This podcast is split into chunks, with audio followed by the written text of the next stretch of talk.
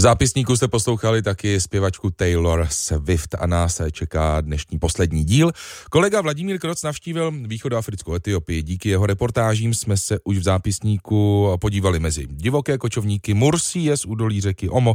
Jejichž ženy se zdobí bolestivými zářezy do kůže a hliněnými kroužky v rtech a ušních boltcích. Navštívili jsme vysoko v horách tkalce etnika Dorzo, kteří si staví takzvané sloní domy.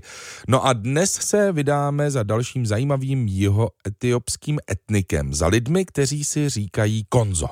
Průvodce, který se nám představil jménem ve volném překladu jako Dominik Neděla, na nás chrlí spoustu informací.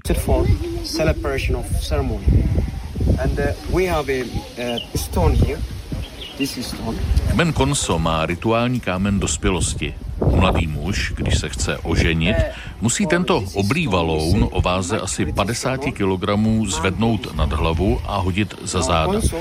V tréninku slouží chlapcům menší a lehčí kameny. Útlý mužík předvádí celý proces a je jasné, že stát se ženáčem je u konců umožněno jen statným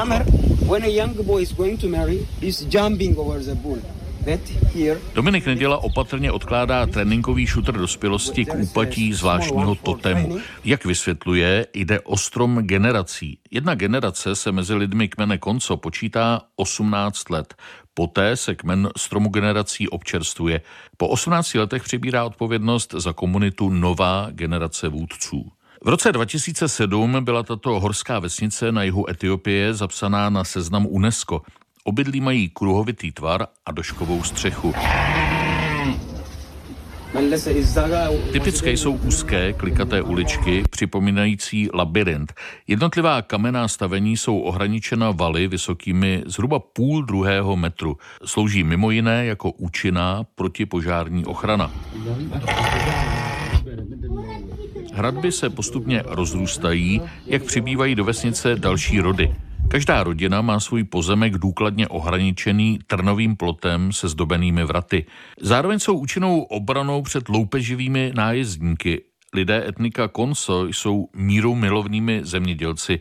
Bezmála tisíc let pěstují plodiny, jako je soja, maniok nebo kukuřice. Kvůli sezonním přívalovým dešťům a erozi půdy v kopcovité krajině budují důmyslná terasovitá políčka. From age 12 and above all young males Průvodce vysvětluje důležitost tzv.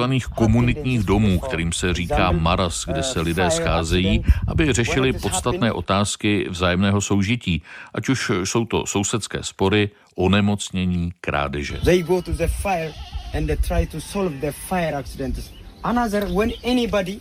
Majetek se dědí po mužské linii a povolena je poligamie.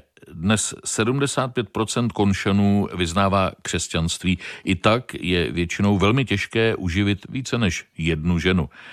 Animisté uctívají nejvyšší bytost vak a duchy předků. Koncové jsou také vyhlášenými řezbáři. Sochy vaka mají vzdávat úctu mrtvým a v Etiopii nahrazují naše kamenné náhrobky. Z jižní Etiopie Vladimír Kroc, radiožurnál.